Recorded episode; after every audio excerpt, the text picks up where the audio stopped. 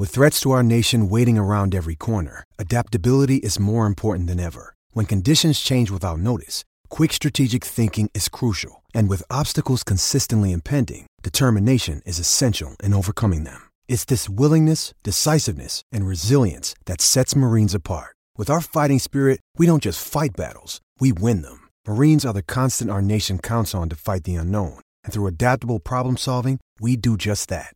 Learn more at marines.com.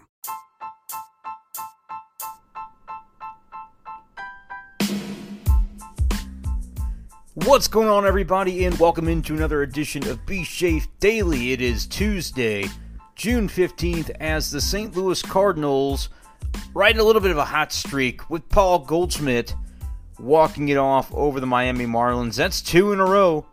I guess they say three is what is technically a winning streak. I've always said two because I, I don't I don't know. I guess that's like a major league quote is the reason they say three. But to me, two is two in a row. That's a streak. I always say two is a streak. So the Cardinals are on a winning streak. There, I said it. Two wins over the Miami Marlins, and they will go for the sweep on Wednesday afternoon at Busch Stadium. Tonight was the Paul Goldschmidt show. Offensively, that's all the Cardinals really got done.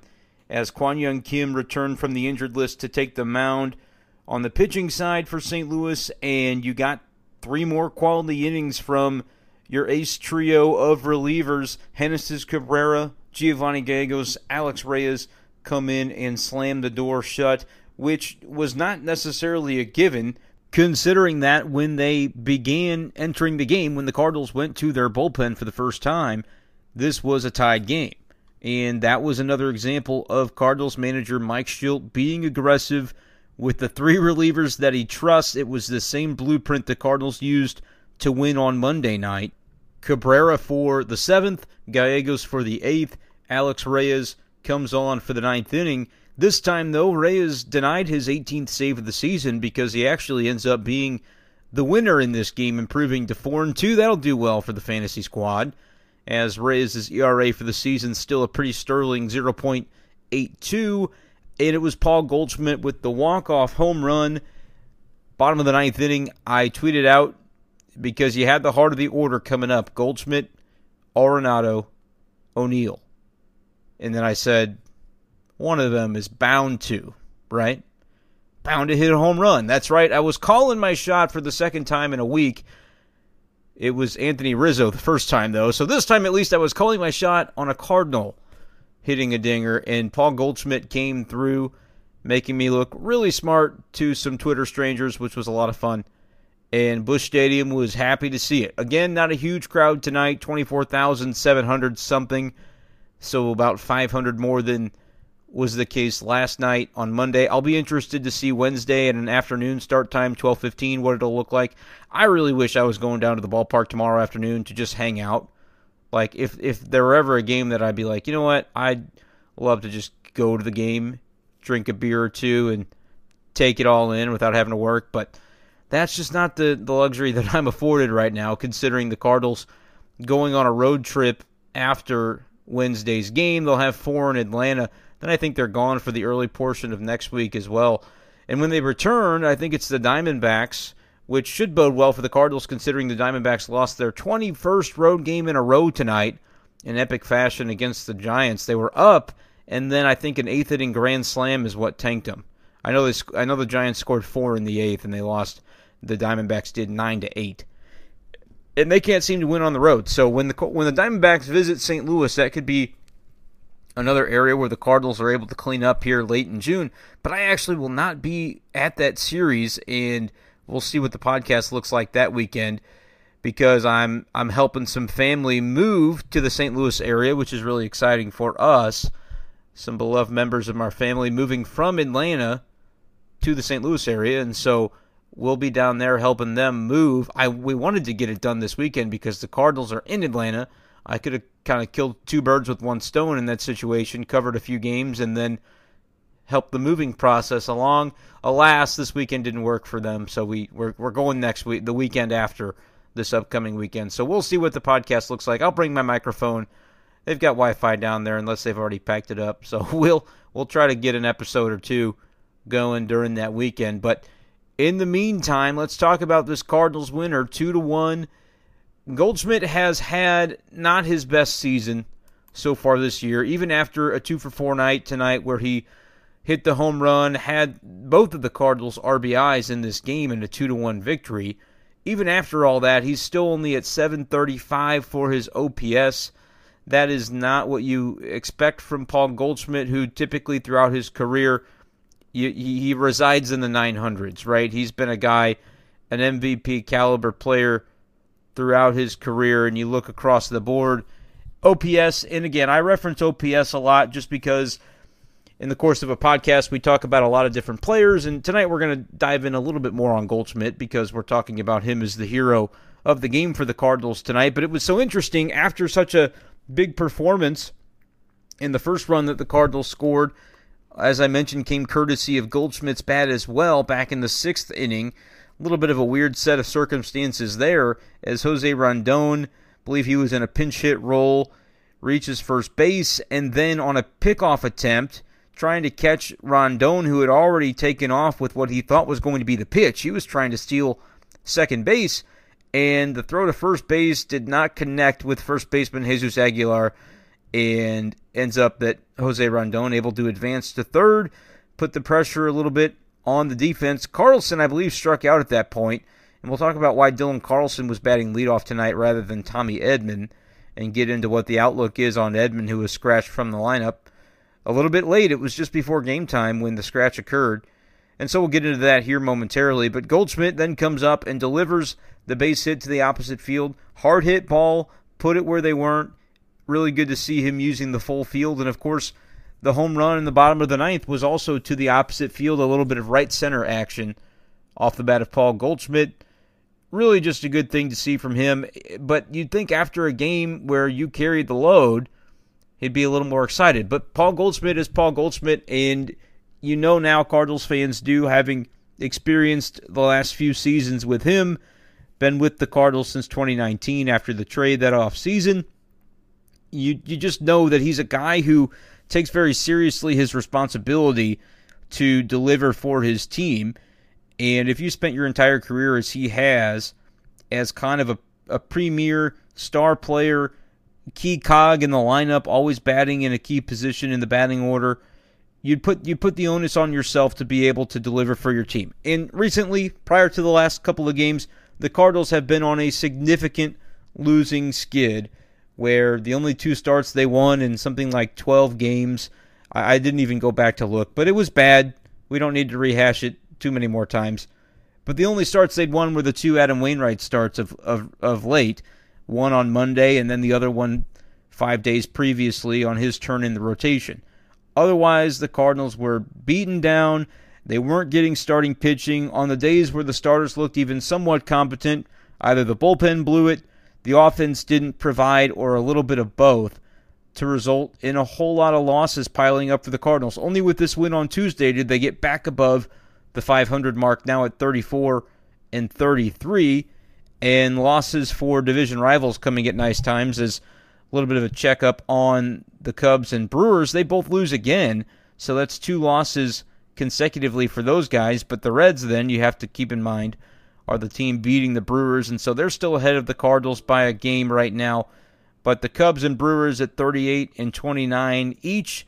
That puts the Cardinals just four games back right now, starting to erase some of that deficit that the Cardinals had built up over the course of their losing skid lately. Good to be able to do that against the Marlins. We'll talk about what they need to be doing against more capable teams. But hey, if you can steal as many wins as you can from the bad ones, those all count too in the same standing. So right now where the Cardinals are at, it's not ideal, but they were able to get the couple of wins against the Marlins and, and going for the jugular on Wednesday going to be key. But with respect to Paul Goldschmidt, tonight in his Zoom interview after the game, after hitting the walk-off home run, he repeated like on three different occasions, and it wasn't like anybody was asking him questions about how he'd struggled this season.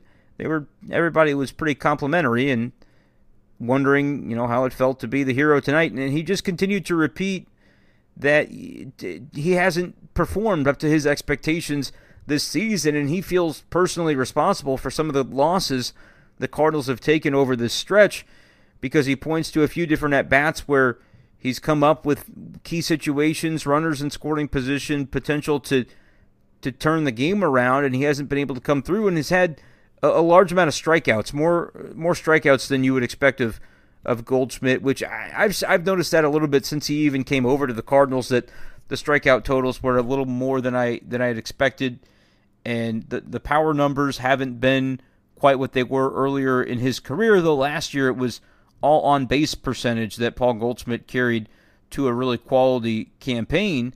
And, and again, I'll bring up OPS. You look over the years of his career, just running down the line. I'll start in 2013 where it was his second full season 952, 938, 1005, over a 1,000, 899, then in 2016, 966, 922, and then he came over to the Cardinals. So there's a lot of 900s in there and even a 1,000 and 1899. So that was pretty much seven or so consecutive seasons. Uh, looks like six consecutive seasons of at least an 899 OPS. Everything else but the one year in 2016 above 900. Comes to the Cardinals in 2019, 821. So a career low for, for his performance over the course of a full season, his lowest since back in 2012 at 850. But you got to understand he's getting into his 30s, potentially, you know, still a prime player, but the the numbers that he put up consistently year to year in Arizona, you don't know that he's going to necessarily do that in St. Louis. But then the 883 OPS with the career high 417 on base back in 2020. Again, it's a partial season because of COVID, and so you don't compare it exactly. And I should say, not a career high. 435 was his career high back in 2015, but the 417 mark that he carried last season was second best of his career for on base percentage. But now you look at his numbers in 2021, even after tonight, the 735 OPS pales in comparison to what he's traditionally been able to accomplish, has been uh, known to be a slow starter at, other seasons throughout his career. But and I remember 2018 in particular, he had a slow start similar to the way Matt Carpenter did that season, and both of them he, heated up significantly as the summer went along. Goldschmidt maintained that and finished at a 922 OPS, hit 33 homers, and finished with a 290 batting average and, and on base near 400. So, really good season from Goldschmidt then and so you're thinking you'd love to see him be able to to dig himself out of this hole a little bit. But certainly he was hard on himself in the in the post game Zoom, talking about needing to to put that onus on himself to be that guy that can make sure the Cardinals don't lose nine of eleven or whatever it is that they lost. To be able to come up in your situations and, and take care of business when the game calls for it, and he just hasn't been able to do that to his liking this season. Cardinals fans, I've seen some Cardinals fans be really hard on him.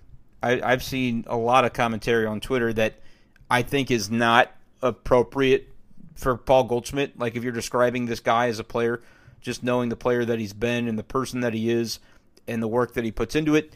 Yesterday, Monday before the game, he was taking, and again, let me paint a picture for you to, to give you an idea of what this entailed. But with the sun beating down on the Busch Stadium field at about 3:30 in the afternoon yesterday, nearly 4 hours prior to the 7:15 game time, there wasn't much action going on because it was hot and players were probably mostly getting their work in inside or just skipping it for the day. Cardinals did not take BP on the field yesterday, and I don't believe they took it today either. They were down there. They were doing some workouts a little more on the field today than we saw on Monday, but there was no outdoor batting practice really to speak of for the Cardinals hitters, with the exception of Paul Goldschmidt, who was out there uh, right around 3:30.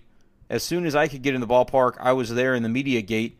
Come up there, and Goldschmidt's setting up to hit, and he hit, and he just kept hitting, and kept hitting some more. I mean, it was a lengthy session that he got in on a day where there wasn't any other hitting taking place on the field that we saw from Cardinals.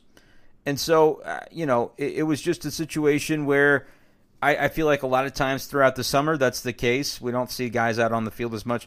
Goldschmidt getting in some extra work this deep into his career, still wants to be on the top of his game where he's always been and is putting in the work to be able to get himself there. And so I was impressed by that yesterday. And it just, again, you don't have to wax poetic too much about it, but just the idea that I, I see some of the things I see from Twitter, it's like, man, I just don't think people. Uh, I think people take for granted a little bit what Paul Goldschmidt has been. And I know you're looking at the contract and saying, well, they've got lots of years left on it. It's going to end up being a bad deal for the team if he doesn't bring it around this year. I, again, I think Paul Goldschmidt, where, where he's at right now, hitting 250, I say he'll be closer to 275. On base at 319, I say he'll end up closer to 350. OPS of 735, uh, he's going to clear 800 in my opinion. And again, that's still lower than it's been for him, but I think considering the slow start, at the end of the day, I, I feel like you're going to see Paul Goldschmidt a lot closer to his career norms than where he's been. You can appreciate a guy that when, when fans are calling you out on social media, which I promise you, Paul Goldschmidt sees absolutely zero of. If there's anyone I'm confident doesn't look at social media, it's Paul Goldschmidt. I've I've heard him talk at length about this. I remember last spring training, 2020, ah, before the COVID shutdown he was talking about it there. We were just, it's just that environment in spring training is so great, but it was over near the dugout of one of the, the backfields, and he was getting some water and having a conversation about social media. The fact that he doesn't look at it, it's, it's just how he is, and, and it's worked for him to this point in his career.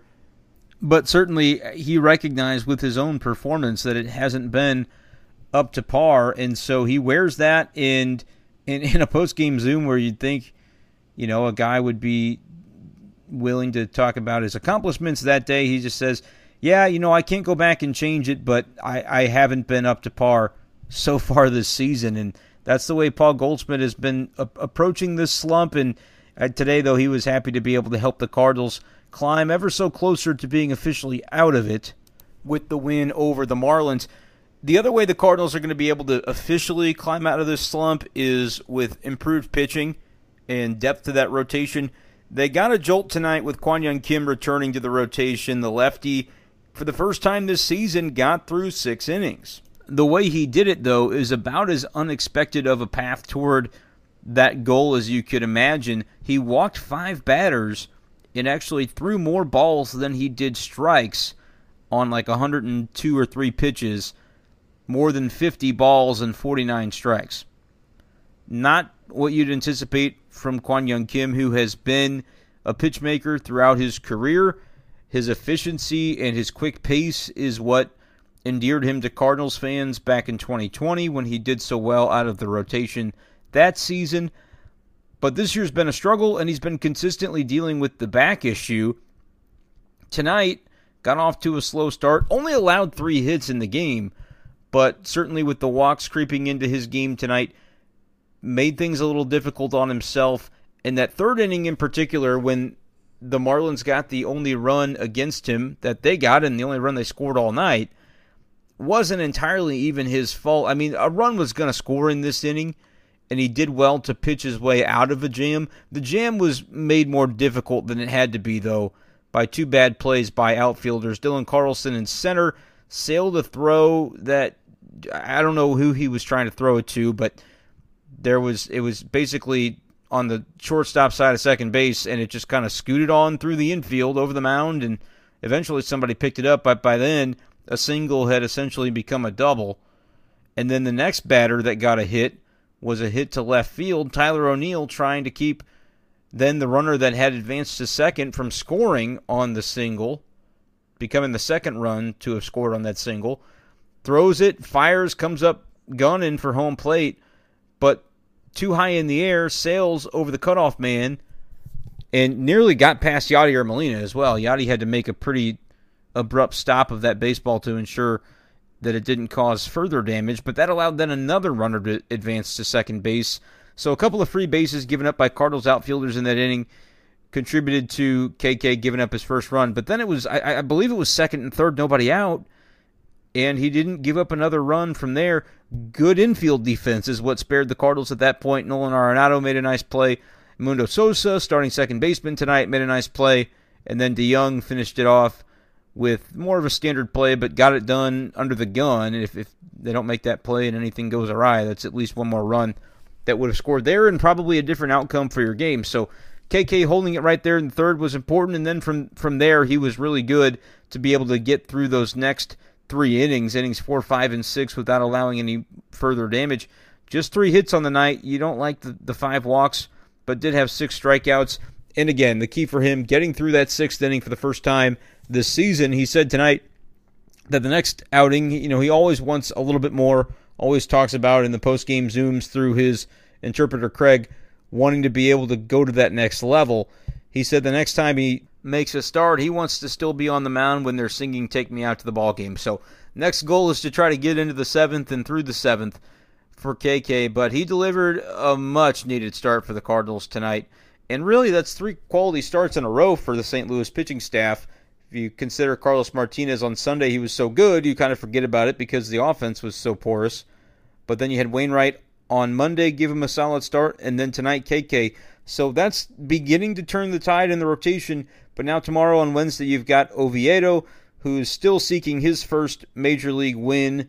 And, you know, it's been kind of up and down for him this season. If he's able to sort of establish himself as a guy who will go five, six innings and keep the opposition below two, three runs, Cardinals would even take that. It's kind of what John Gant was giving them early in the season, and now John Gant has sort of gone the other direction. Perhaps feeling the heat a little bit, John Gant cut his hair. He cut it all off. He's back to the short hair, and his hair grows so quickly, so I wouldn't be surprised to see him by winter warm up basically have the mane back intact. But he was pitching pretty well, pitching around danger as we've talked about on the podcast previously, and then his last two starts haven't been good. I guess that's when he decided enough was enough and he cut the hair. So Samson figured the hair didn't have much power left anyway, so he might as well cut it off. I don't know if that's something I should do. I'm, I'm starting to give more and more thought to that. If you guys end up subscribing to the episode, the BBWAA Writers Ball Talk podcast this week, I recorded that earlier today. I mentioned this on yesterday's show, I believe, but it was with the commish Rick Hummel. David O'Brien of The Athletic covers the Atlanta Braves for them and the wonderful host Tom Ackerman involved in that podcast today. And so I believe that will be released either Thursday or Friday later this week once they, they get it all edited and dispersed. And you'll be able to subscribe and, and purchase that episode if you're interested in seeing it. But if you do, the incentive with this just being an audio podcast and that one is audio video, you'll be able to see my hair in all its glory because I did wear it down for the podcast but it's definitely getting to to be a dire situation with how long the hair is. So maybe something's going to give. Eventually, I might go the way of John Gant. We'll have to wait and see what what that looks like. But the Cardinals, as far as their rotation is concerned, now we've seen three fifths of their quote unquote new rotation, their current group. If you've got KK back and healthy, be able to deliver quality starts over the last three days. We'll have to see what it looks like for Oviedo and then presumably Gant I guess would be next in line to to make another start. We'll have to see what those guys are able to do. They can follow in the footsteps of of the top three arms in the rotation to be able to continue to give the Cardinals chances to win. That would be pretty important when they head to Atlanta over the weekend. It's going to be a four gamer that begins on Thursday. That that Braves team, the NL East has not been particularly adept at the whole baseball thing this season. Uh, the Mets, I believe, are still out in front in that division, but the Braves a couple of few games below 500 at this point.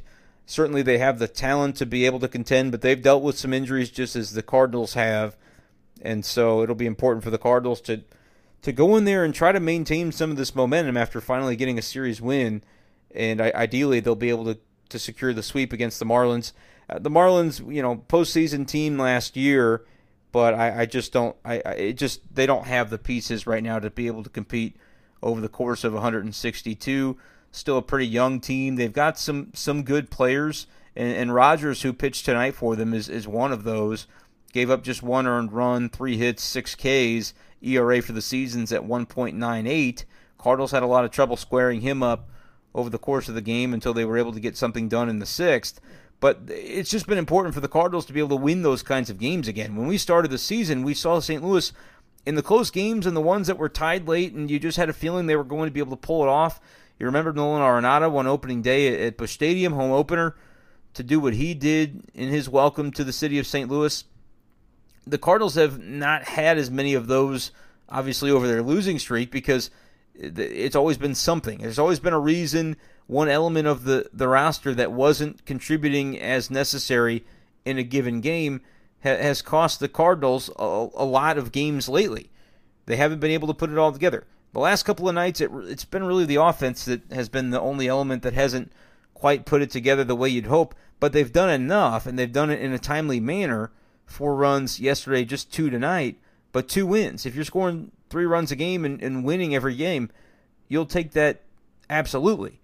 It's not sustainable. The offense is going to have to chip in at some point in time and pick up for the other elements of the team that you have to imagine are going to have their stumbling blocks as well as the rest of the season unfolds.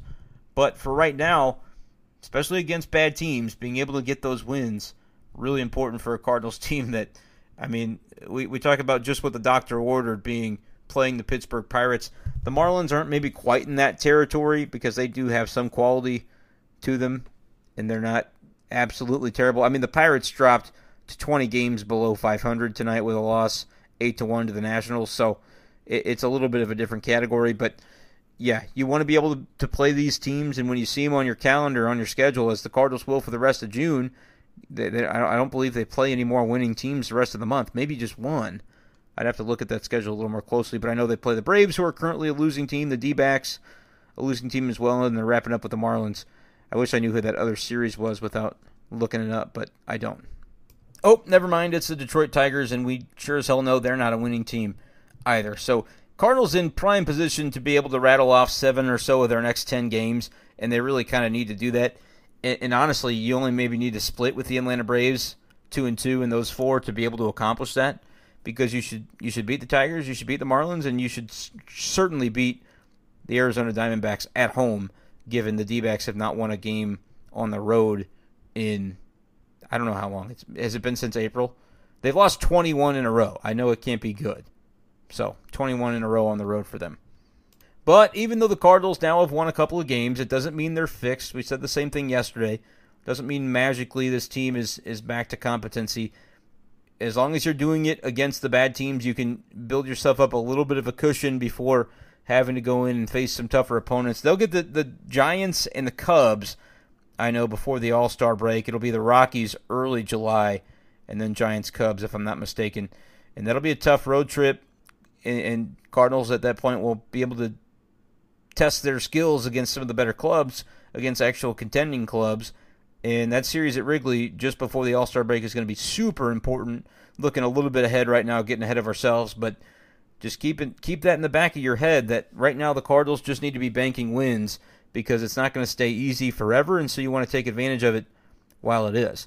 Not sure I have a whole lot else to say. Oh, we had to talk about the Tommy Edman before we wrap up the podcast. Yeah, they, they announced him scratched with a trunk issue which I thought was their junk in the trunk. I was not totally understanding the phraseology. There, they're talking about lower abdomen. It seems like oblique is the word you're avoiding saying, but but evidently maybe it's even a little bit a different spot than that. But we know if it ends up being an oblique related issue, that can certainly spell you for some time. Cardinals are experiencing that right now with Jack Flaherty, and so this was listed as a trunk issue. And Mike Shildt said after the game, after a quick five minute conversation with Tommy. Doesn't think it's going to be in, in the realm of too serious. But if you're playing shorthanded, especially w- with a guy who's been playing some outfield for you, Lane Thomas had to start tonight. He did have a base hit, but it was an infield hit, I believe they credited him for on a bunt that uh, Diaz, uh, I don't know what he was doing, fielding this ball. He faked a throw to first. There's a runner on first. The bunt and then faked a throw to first, and then faked a throw to second, and there was nowhere else to throw to. So I don't know what the plan was there. Ended up being a base hit for Lane Thomas. And I guess too, in, in the midst of talking about this Edman situation, uh, the the bunt play that happened in that inning, so they get Thomas on base. It's now first and second, and Adam Wainwright comes to bat, pinch hitting for Giovanni Gallegos. Mike Shildt said that Carpenter who was still on the bench, not really an option because Bleier, the reliever that had been brought into the game, is tough on lefties, so they didn't want to go to Carpenter there. For whatever reason, they don't seem comfortable using the backup catcher. I don't know. That's always kind of been the the deal. But if you're Andrew Knizner and you have got a bat in your hand, I imagine he might have been able to make some noise in that situation if given the chance, but the Cardinals have consistently shied away from that, especially, I guess, in a tie game where if you don't get the run home there and you don't have the chance to see Reyes finishing out in the ninth, you, you don't necessarily know how long the game's going to last, and you don't want to risk going into extra innings without a backup catcher. Although, on the other side of that coin, it's not really as risky as it used to be when you've got a runner starting on second base in each half inning and extras. It's probably not going to go very deep. I don't know what the longest extra inning this season has been. It's probably that one that was on like Sunday Night Baseball between the Padres and the Dodgers that was pretty exciting out west. I think that was on a Sunday night. It, w- it was a national game I remember watching. But nevertheless, Cardinals didn't want to go with the catcher there, didn't want to go with Carpenter, and Edman presumably was unavailable.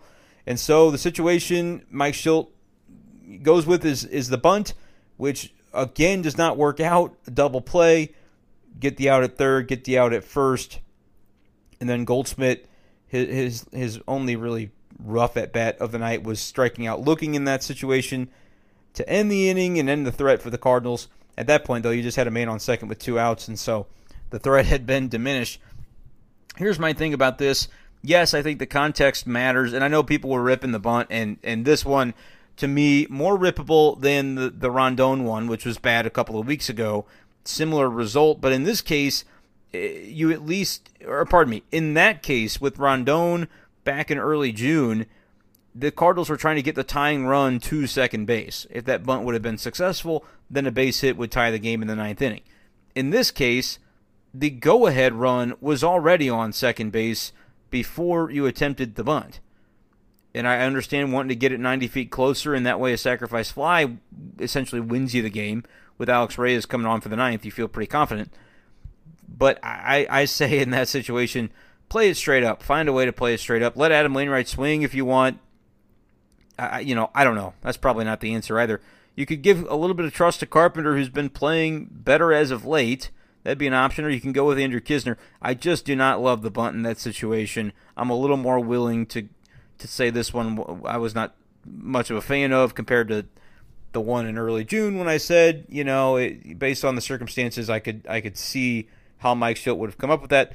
This time, yeah, sure, I can see it, but at this point, don't you have to take a step back and say, all right, we've done this twice where we've gotten the bunt down and somehow everybody's safe, and then we go back to the well. Maybe they're expecting a bunt. It's got to be a better bunt. They just realize they failed to field the bunt. Like eh, two times in a row when they've done this, it was right after a previous bunt that had actually been successful. And so you go to the well one too many times.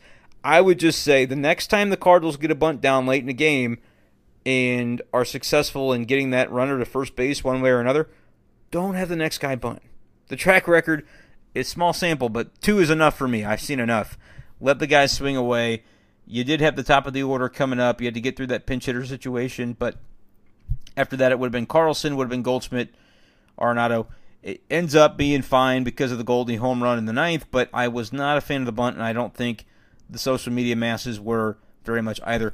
But yeah, with Tommy Edman, not sure exactly how long he'll be out. You hate to play shorthanded, but I would have to imagine that if he gets that day on Wednesday, he probably won't play tomorrow. They're fine having Sosa play second base, and you may see Lane Thomas again in the outfield. They may give Jose Rondon another crack at right field. Fortunately, you've got Scotty Hurst and Lars Nootbaar, who I don't believe is on the 40 man, but Scotty Hurst is. Those guys are back off of the IL with Memphis, and so presumably, if, if there's a need in the outfield moving forward, you could add some some extra help from that category. That way, Nootbaar's a guy I'd like to see. He was playing really well for Memphis before he hit the seven day IL down there. But the Cardinals have seen Hurst, and he's already on the 40 man, so that might be an addition that ends up getting made for the road trip. I'd be kind of surprised if Hurst wasn't at the least ends up being a guy that's like the taxi squad for that road trip, one of those outfielders at least to be able to give the Cardinals some reinforcements if they need them.